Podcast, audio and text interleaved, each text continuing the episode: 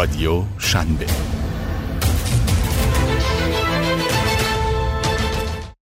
یه سوال بیت کوین چیه؟ ساتوشی چی؟ ساتوشی کیه؟ تا چند سال پیش وقتی اسم ارز رو میشنیدیم تصویر یه سری فروشنده دلار و صرافی بود که از جلوی چشممون رد می‌شد. اون موقع ها مفهوم ارزهای دیجیتال برامون ناشناخته که هیچ ترسناکم بود حتما وقتی اولین بار اسم ارز دیجیتال رو شنیدید اونو به شرکت های هرمی و کلاهبرداری ربطش دادید. اما حالا وقتی در مورد ارز حرف می‌زنیم لوگوی بیت کوین هم پس ذهنمون می‌بینیم. اما واقعا بیت کوین چیه؟ چرا این همه طرفدار داره و از کجا اومده؟ سلام. من عرفان مجلسی هستم و شما به رادیو شنبه گوش می‌دید. تاریخ تولید بیت کوین به اواخر سال 2008 برمیگرده. اون سالا یکی از بزرگترین بحرانهای مالی کشورهای توسعه یافته و در حال توسعه رو در بر گرفته بود. شرکت ها دومینووار و یکی یکی پشت سر هم ورشکست می شدن. همون زمان بود که یه فرد یا یه گروه ناشناس که اسم مستعار خودش رو ساتوشی ناکاموتو گذاشته بود ایده ای رو مطرح کرد. ساتوشی تو سال 2007 کد بیت کوین رو نوشت. بعد تو نوامبر سال 2008 بود که white paper معروف خودش رو منتشر کرد. white paper اصطلاحیه که برای گزارش دقیق و جامع استفاده میشه. اگر بخوام دقیق تر بگم white paper برای معرفی محصول مشخص تکنولوژی خدمات دهی برای تصمیم و آینده نگری به مشتری ارائه میشه. ساتوشی مقالش رو برای تعداد زیادی از متخصصای علم رمزنگاری فرستاد. تو اون مقاله ساتوشی از یه پول الکترونیکی صحبت کرد و یه سری توضیحات در مورد بیت کوین و نحوه کار کردن باهاش داد. همونجور که فکر می‌کنید اینطوری نبود که دقیقا همون وقت که ناکاموتو وایت پیپرش رو برای متخصصا بفرسته اون رو پذیرفته باشنش. با این حال شبکه بیت کوین منتظر حمایت متخصصای علم رمزنگاری نشد. چند ماه بعد تو اوایل سال 2009 شبکه بیت کوین کار خودش آغاز کرد. ساتوشی تو سالهای اول تو پروژه حضور داشت. اون نواقص ایدهش رو با توسعه دهنده های دیگه که به پروژه اضافه می‌کردن برطرف می‌کرد. اواخر سال 2010 بود که ساتوشی یه دفعه ناپدید شد. ساتوشی پروژه بیت کوین و مدیریت و نظارت می‌کرد. اما هیچکس اطلاعی درباره اینکه ساتوشی کیه نداشت ساتوشی بعد از دو سال مشارکت تو پروژه ایجاد و توسعه بیت کوین کناره گیری کرد. وقتی ساتوشی از توسعه بیت کوین کنار رفت کسی به نام گوین اندرسون تو دسامبر 2010 اعلام کرد که حاضر به صورت داوطلبانه مسئولیت های ناکاموتو رو عهدهدار بشه. چند ماه بعد ناکاموتو آخرین پیام خودشو تو بهار 2011 منتشر کرد. ساتوشی اعلام کرد مسئولیت بیت کوین در اختیار فرد مناسبی قرار گرفته و اندرسون به خوبی تونسته این پروژه رو پیش ببره. خالق بیت کوین که خودش رو پشت نقاب ناشناختگی مخفی کرده بود تو اون توییت از رهبری اندرسون ابراز رضایت کرد و برای همیشه مخفی شد. الان که در حال تهیه این پادکست براتون هستم بیش از ده سال از ایجاد بیت کوین میگذره. هنوز سازمان های دولتی جهانی و حتی متخصصای حوزه های ارزهای دیجیتال هویت واقعی ساتوشی ناکاموتو رو نمی‌دونن. ساتوشی می‌تونه یه فرد، یه گروه برنامه نویس و یا حتی یه سازمان مخفی دولتی باشه. فرضیه های زیادی درباره هویت ساتوشی ناکاموتو وجود داره. تو این سالها هم افراد مختلفی ادعا کردند که ناکاموتو هستن. ولی چیزی که مسلمه اینه که هیچ کدوم از کسایی که مدعی این شدن که ساتوشی ناکاموتو هستن مدارک کافی برای اثبات ادعای خودشون نداشتن. اولین چیزی که درباره خالق بیت کوین میگن اینه که ساتوشی ناکاموتو یه فرد ژاپنی متولد سال 1975 هیچ شکی نیست که سازنده بیت کوین از یه نام ژاپنی استفاده کرده. ولی اینکه ناکاموتو واقعا ژاپنی باشه یا نه هنوز معلوم نیست. تو این سالا که ناکاموتو خودش رو پنهون کرده فرضیه های مختلفی برای یافتن هویتش مطرح شده. فرضیه هایی که هر کدوم در جای خودشون قابل تحمل هستن. با اینکه کسی در مورد جنسیت ساتوشی ناکاموتو چیزی نمی‌دونه یا حتی کسی اطلاعی از اینکه ناکاموتو یه نفره یا چند نفر نداره کشف راز هویت کسی که بیت کوین رو به مردم جهان معرفی کرده به یکی از هیجان انگیزترین کارهای دنیا تبدیل شده.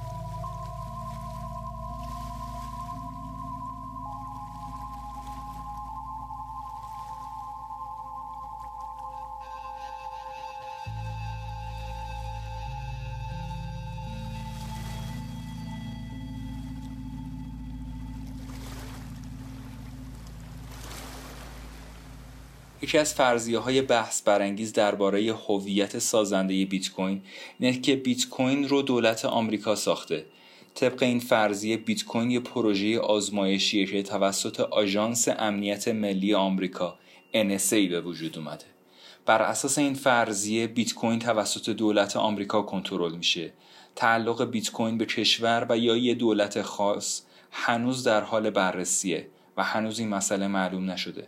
همونجور که گمان زنی ها بیت کوین رو به یک کشور خاص رفت میدن یه سری فرضیه های دیگه هم مطرح میشن که شرکت های به خصوصی بیت کوین رو اختراع کردن و آن رو کنترل می‌کنن. تا حالا به این فکر کردیم که اسم سازنده بیت کوین مخفف شرکت های مختلفی باشه؟ این فرضیه هم مثل فرضیه‌ای که راجع به خالق بیت کوین میگن رد شده و هیچ مدرک رسمی براش وجود نداره. با این حال یه عدهای معتقدند ساتوشی ناکاموتو یعنی شرکت های سامسونگ، توشیبا، ناکامیچی و موتورولا.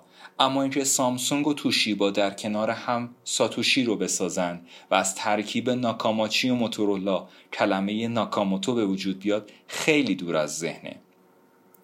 نکته جالب توجه در مورد ساتوشی ناکاموتو اینه که با وجود داشتن اسمی ژاپنی زبان انگلیسی ای داره. همین باعث شده خیلی به ژاپنی بودن شک کنن. اما سوال اینه مگه یه ژاپنی نمی‌تونه زبان انگلیسی رو یاد بگیره؟ هویت ساتوشی ناکاموتو نامشخص مونده و هرچند وقت یک بار یه فرد یا یه سازمانی پیدا میشه که ادعا می‌کنه ساتوشیه. محققای علوم داده کماکان دنبال رد و نشونی از ساتوشی ناکاموتوی واقعی هستن. تا بدونن چه کسیه؟ چه سوابقی داشته؟ یا اینکه در حال حاضر کجاست؟ استفاده بی و نقص ساتوشی از زبان انگلیسی تو پست ها وایت پیپرش تنها چیزی نبود که باعث به وجود اومدن شک و تردیدایی تو ژاپنی بودن اون شد. نوشتار اون مثل یه انگلیسی زبان بریتانیایی بود نه آمریکایی. این باعث شد حدس و گمانای جدیدی شکل بگیرن. که ساتوشی یه فرد اصیل انگلیسیه. شخصی به نام استفان توماس که یه برنامه نویس سوئیسی و عضو فعال جامعه بیت کوین بر اساس همین فرضیه و با توجه به نمودار زمانی بیش از 500 تا توییت ناکاموتو اطلاعاتی رو منتشر کرد که محل زندگی احتمالی ساتوشی رو نشون می‌داد. از طرفی پژوهشگرا برخی از افراد رو به خاطر سوابق پیشینشون ساتوشی ناکاموتوی احتمالی دونستن. یکی از گزینه های احتمالی کسی بود به نام نیک سابو. اما حالا چرا سابو؟ سابو یکی از طرفدارای واحد پولی غیر متمرکز بود. اون قبل از بیت کوین دنبال راه اندازی یه ارز دیجیتال دیگه به نام بیت گولد بود. پروژه اون تو سال 1998 به خاطر یه مشکل به نام دوباره خرج شدن شکست خورد. شاید اگه این پروژه شکست نمی‌خورد دیگه نیازی نبود سناریوی در جستجوی ساتوشی نوشته بشه و دنیا به تکاپو بیفته. سبک نوشتار ساتوشی شبیه انگلیسی اهل بریتانیا بود. اما هنوزم گزینه های وجود داشتن که خلافش اثبات کنن. منظورم اینه که بین گزینه های احتمالی ساتوشی بودن یه فرد ژاپنی آمریکایی هم وجود داشت. ماه مارس 2014 توی یه هفته نامه خبری فرضیه ساتوشی ناکاموتو بودن کسی به نام دوریان پرنتیس ساتوشی ناکاموتو ثبت شد. مقاله منتشر شده تو این مجله ادعا می‌کرد ناکاموتو تو دانشگاه کالپولی پاناما فیزیک تدریس می‌کنه. اون کسیه که بیت کوین رو اختراع کرده. این فرضیه برای این مطرح شد چون وقتی از اون درباره بیت کوین پرسیدن گفت دیگه با این موضوع کاری ندارم. برای همین هم دیگه نمی‌تونم در موردش نظری بدم. حالا دیگه این موضوع دست افراد دیگه ایه و مسئولش اونا هستند. من دیگه ارتباطی با این ماجرا ندارم. حرفای اون رسانه ها را به تکاپو انداخت تا مصاحبه های بیشتری با این استاد دانشگاه داشته باشند. جالب اینه که استاد ناشناخته فیزیک یه بار تبدیل به فرد مهم می‌شد و پاپاراتسیا و خبرنگارا ماشینش رو تعقیب می‌کردن. هرچند ماجرای این استاد فیزیک ما که آخر اسمش ساتوشی ناکاموتو بود پایان خوشی برای علاقمندان به بیت کوین و خالقش ساتوشی ناکاموتو نداشت. چون ساتوشی مرموز هنوز جایی قایم شده بود و شاید به این اشتباه ها میخندید. دوریان پرنتیس ساتوشی ناکاموتو بعد از گذشت چند ماه از ماجرای هفته نامه خبری مصاحبه دیگه ای کرد. و حرفای قبلیش رو به طور کامل انکار کرد. اون ادعا کرد متوجه سؤال خبرنگار نشده و تصور کرده از اون در مورد شغل قبلیش که یه پیمانکار نظامی بوده سوال شده. جستجو برای ساتوشی ناکاموتو ادامه داره و هنوزم گمان زنی های زیادی درباره این فرد میشه.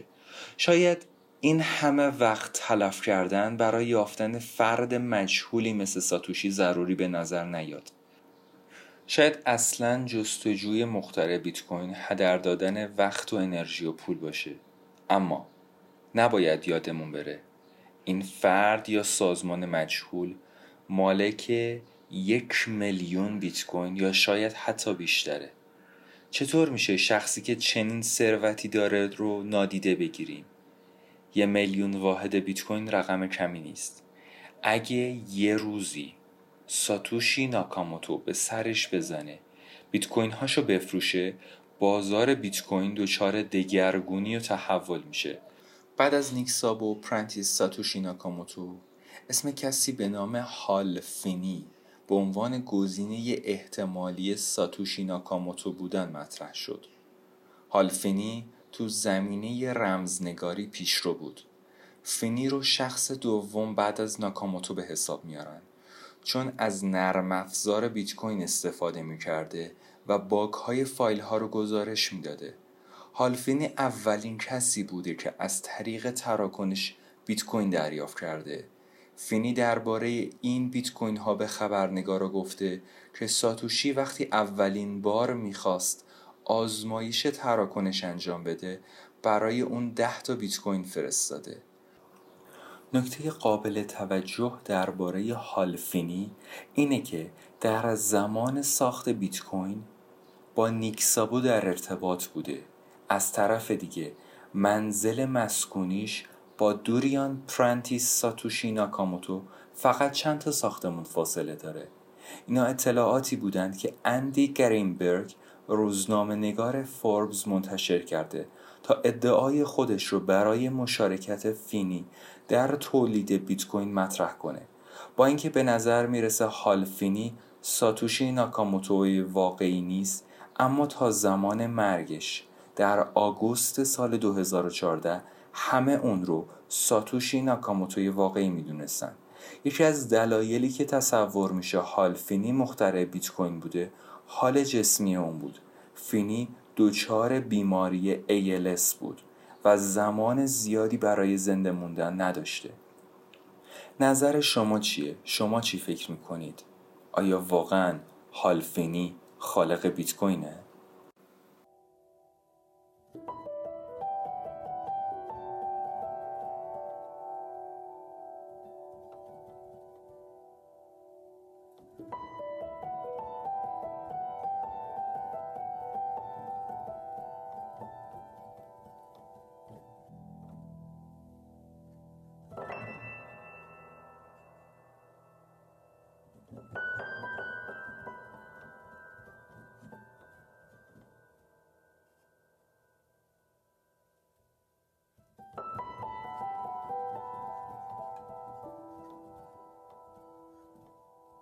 لیست کسایی که ادعا کردن ساتوشی ناکاموتو هستن یا دیگران اونها رو ساتوشی معرفی کردن. انقدر طولانیه که هر چقدر هم سعی کنیم نادیده بگیریمشون باز هم نمیشه. بعد مرگ هالفینی هنوزم یه عده اون رو ساتوشی می‌دونستند اما یه سال بعد مرگ فینی مدعی جدیدی تو استرالیا پیدا شد. این فرد کسی نبود جز کریگ رایت مهندس کامپیوتر. البته معلوم نیست. اولین کسی که درباره ناکاموتو بودن کریگ رایت گفته خودش بوده یا کس دیگه. اوایل نوامبر سال 2015 یه ایمیل ناشناس برای مؤسسه گیزمودو ارسال میشه که به وضوح کریگ رایت رو ساتوشی ناکاموتو اعلام می‌کنه. اون فرد تو ایمیل ارسالیش گفته که برای کریگ یا همون ساتوشی ناکاموتو کار می‌کرده. مؤسسه گیزمودو گزارش دریافتی رو منتشر می‌کنه و در روز 9 دسامبر پلیس فدرال استرالیا به خونه رایت حمله می‌کنه. البته اونا گفتن که یورش بردن به خونه آقای رایت هیچ ربطی به اینکه اون ساتوشی بوده نداره و این مسئله کاملا با بیت کوین بی ارتباطه. کریگ رایت یه مدت تو فضای مجازی اینترنت حاضر نشد. ولی وقتی دوباره به دنیای اینترنت برگشت توییتی منتشر کرد و خودش رو تولید کننده بیت کوین معرفی کرد. کریگ رایت علاوه بر اینکه خودش رو سازنده ارز دیجیتالی بیت کوین خطاب کرد گفت که مدارکی برای ادعایی که کرده داره. اتفاقی که برای کریگ رایت افتاد بیشباهت به ماجرای دوریان پرنتیس نیست.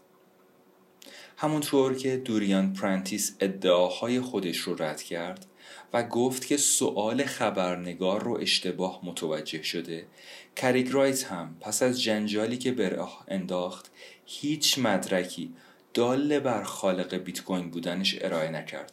بهانش هم این بود که جرأت نداره هویتش رو فاش کنه. این داستان ناتمام که مانند قصه های افسانه شده و همینجا ختم نمیشه. آدم پننبرگ کارمند مجله فست کمپانی. با بررسی یه سری عبارات منحصر به فرد که تو وایت پیپر بیت کوین نوشته شده ادعاهای به نسبتا ثابت شده ای رو مطرح کرد. پننبرگ چارلز بری نیل کینگ و ولادیمیر اوکسمن رو سازندگان بیت کوین معرفی کرد و اونها رو ساتوشی ناکاموتو خوند با این حال همه این افراد ادعاهای روزنامه نگار مجله فست کمپانی رو رد کردند.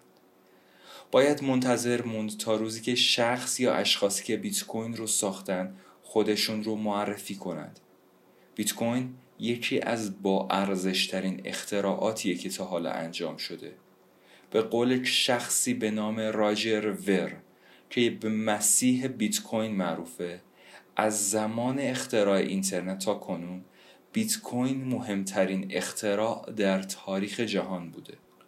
سوالی که ذهن همه ما رو درگیر می‌کنه اینه که چرا ساتوشی ناکاموتو هویت خودش رو مخفی نگه داشته؟ به نظر میاد ساتوشی برای مخفی شدن و فاش نکردن هویتش دلایلی داره. اما ممکنه قصد خاصی هم از پنهان شدن پشت هویت ناشناختش داشته باشه.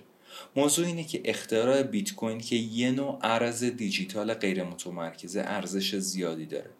چون هیچ کس بیت کوین رو کنترل نمی‌کنه و هر کسی می‌تونه تو شبکه بیت کوین فعالیت کنه. پس به خاطر اختراع به این با ارزشی امکان داره ادهی قصد جون سازندش رو داشته باشن و بخوان اون رو نابود کنن پس نتیجه می‌گیریم که یکی از دلایلی که ساتوشی ناکاموتو ترجیح داده پشت پرده خودش رو مخفی کنه اینه که در خطره و میترسه جونش رو از دست بده. البته اگه یه فرد به خصوص باشه و نه یه سازمان. حالا که این همه درباره ساتوشی ناکاموتو که رمز ارز غیر متمرکز بیت کوین رو ساخته حرف زدیم. وقتی اینه که بدونیم خود بیت کوین چیه. بیت کوین یه نوع پول دیجیتاله که می‌تونیم با اون خرید کنیم سفارش آنلاین انجام بدیم به هر کسی که دوست داریم در هر نقطه از جهان پول بفرستیم یا حتی اون رو به عنوان سرمایه گذاری در نظر بگیریم. این یه تعریف خیلی ساده است و خیلی از جنبه های اون رو نادیده می‌گیره. اما برای شروع کار کافیه. بیت کوین برخلاف پولهای امروزی که عرضه و توزیع اونها در اختیار دولت هاست در کنترل هیچ فرد گروه و یا سازمان خاصی نیست. گروه های مختلفی در شبکه بیت کوین حضور دارند که از جمله اونها می‌تونیم به ماینرها اشاره کنیم که کار تایید انتقال بیت کوین ها که به اونها تراکنش هم گفته میشه رو در شبکه انجام میدن یا توسعه دهنده ها که به صورت داوطلبانه مسئول ارتقای نرم افزار بیت کوین و قابلیت های اون هستند ها هم تاریخچه تراکنش هایی که در شبکه انجام میشه رو در هارت های خود ذخیره می کند. حالا سوالی که اینجاست اینه هدف بیت کوین چیه؟ به طور خلاصه اگر بخوام بگم هدف پیدایش بیت کوین انتقال و یا ذخیره امن پوله. از همین جهت اون رو می‌تونیم یه سیستم پرداخت و بانکداری دیجیتال امن بدونیم. بیت کوین در واقع کنترل واقعی پول رو به دست خود افراد برمیگردونه. و با کلمه عبور ویژه‌ای که پرایویت کی نام داره تنها مالکین این کلیدها قادر به خرج کردن و انتقال بیت کوین های خودشون هستند. پول های دیجیتال همواره با یک مشکل بزرگ روبرو بودند که دوباره خرج شدن بود این مشکل تو اسکناس های کاغذی و پول های فیزیکی وجود نداشت برای مثال شما نمی‌تونید پولی رو که در قبال خرید یک تلویزیون خرج کردید دوباره برای خرید یک کالای دیگه استفاده کنید. اما تو دنیای دیجیتال این موضوع فرق داره. اگه پول دیجیتال مانند یه فایل باشه شما می‌تونید اون رو همزمان در دو محل جداگانه خرج کنید. و تا فروشنده ها بخوان از این موضوع اطلاع حاصل کنند شما خریداتون رو انجام دادید. به خاطر همین تا قبل از حضور ارزهای دیجیتال همیشه یک سازمان مرکزی برای بررسی موجودی های اشخاص وجود داشته تا جلوی این اتفاق بگیره. اما با به وجود اومدن بیت کوین نیاز به وجود یک سازمان مرکزی که مسئولیت بررسی این تراکنش ها رو داشته باشه از بین رفت و مسئولیت این کار به کل افراد شبکه محول شد. بیت کوین مانند پولای امروزی توسط فلزات گرانبهایی مثل طلا یا کالاهای قابل مبادله پشتوانه سازی نشده. ارزش بنیادین بیت کوین و ارزهای بی پشتوانه از اعتماد مردم ناشی میشه که به ارزشمند بودن اونها اعتقاد دارن.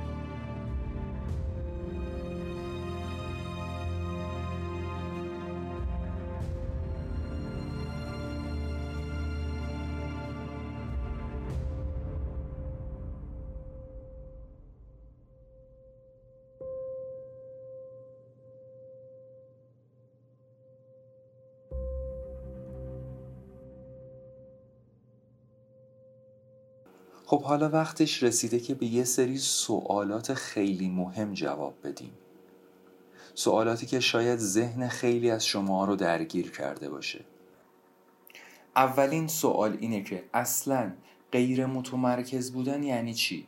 شاید بهتره برای درک ویژگی غیر متمرکز بودن اول با خود متمرکز بودن آشنا بشیم و تأثیرات یک سیستم متمرکز رو تو نظام پولی و مالی بهتر بشناسیم. به فرض فکر کنید شما به یک بانک مراجعه می کنید و سیستم پرداختی اونو از کار افتاده و شما برای انجام امور بانکیتون چند ساعت معطل میشید سیستم متمرکز به معنی کنترلیه که دولت ها بر روی پول دارن و آثار زیانبار اون می‌تونه تورم و بیارزش شدن پول باشه. سیستم متمرکز یعنی بانک ها می‌تونن حساب شما رو بدون اینکه خبردار بشید ببندن. و در نهایت متمرکز بودن نظام پولی یعنی اینکه یک کشور قدرت تحریم و خارج کردن کشور دیگر رو از چرخه انتقالات مالی داشته باشه. اما مهمترین مشخصه بیت کوین غیر متمرکز بودن اونه. همونطوری که گفتم بیت کوین توسط هیچ فرد گروه سازمان بانک و یا هیچ دولتی کنترل نمیشه. ویژگی غیر متمرکز بودن بیت کوین به این معنیه که قدرت در شبکه بین افراد توضیح شده. این قدرت می‌تونه همون قدرت خلق و توزیع پول باشه که از دست بانک ها خارج شده و به مردم برگشته. بر همین اساس اعتمادی که شما به طرف های سوم و واسطه هایی مانند بانک ها در انتقال پول داشتید هم بین تمام افرادی که بر تراکنش ها نظارت می‌کنند توضیح میشه و به اصطلاح شما به یک سیستم اعتماد می‌کنید. سیستمی که قوانینش به صورت شفاف در کدهای برنامه نویسی شده نوشته شدن و شما به صورت داوطلبانه می‌تونید از اونها استفاده کنید. ویژگی غیر متمرکز بودن بیت کوین باعث شده تا افرادی که ضعف سیستم های مالی رو در فاجعه مالی سال 2008 در کردن. به سمت این فناوری گرایش پیدا کنند قدرتی که بانک ها در کنترل و عرضه پول پیدا کرده بودند و تورمی که به سبب اون ایجاد شد یکی از دلایل پیدایش بیت کوین بود. سوال بعدی که اینجا مطرح میشه اینه آیا تعداد بیت کوین ها نامحدوده؟ دولت ها و بانک های مرکزی این قدرت رو دارند که به صورت نامحدود پول چاپ کنند و با این کار ارزش پول های ملی خودشون رو کم می‌کنند. در شبکه بیت کوین با اینکه همه افراد می‌تونن در خلق واحدهای پولی جدیدی مشارکت کنند اما اما تعداد کل سکه هایی که می‌تونه ساخته بشه محدود به 21 میلیونه. محدود بودن این تعداد یکی از همون قوانینیه که در کدهای شبکه نوشته شده. از مجموع قوانین شبکه با عنوان پروتکلم یاد میشه. سوال بعدی که اینجا مطرح میشه اینه آیا تراکنشا ناشناسه؟ در سیستم های پرداخت الکترونیکی و بانکی مشتریان معمولا نیاز به ثبت نام یا افتتاح حساب با مشخصات شناسایی خودشون دارن. اما در بیت کوین قضیه متفاوته و ساخت حساب. یا بهتر بگیم ایجاد آدرس کیفول جدید تنها در چند ثانیه می‌تونه انجام بشه. در این شبکه از شما اطلاعات هویتی کد ملی و مشخصاتی از این قبیل درخواست نمیشه. اما این موضوع نباید شما را به اشتباه بندازه که بیت کوین یه سیستم ناشناسه و فعالیت شما پنهان میمونه. با اینکه شما هر دقیقه می‌تونید تعداد بسیار زیادی آدرس بسازید و به اونها بیت کوین بفرستید اما باید بدونی که این تراکنش ها ناشناس نیستن. در واقع بهتر بگیم که تراکنش های بیت کوین نیمه ناشناس هستند.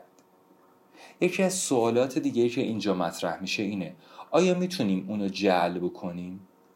بیت کوین غیر قابل جعله. همونطوری که گفتم تعداد کل واحدهای بیت کوین محدود به 21 میلیون واحده و از طرفی هم کسی نمی‌تونه تراکنش ساختگی در شبکه ایجاد کنه و بیت کوینی خارج از قوانین موجود وارد شبکه کنه.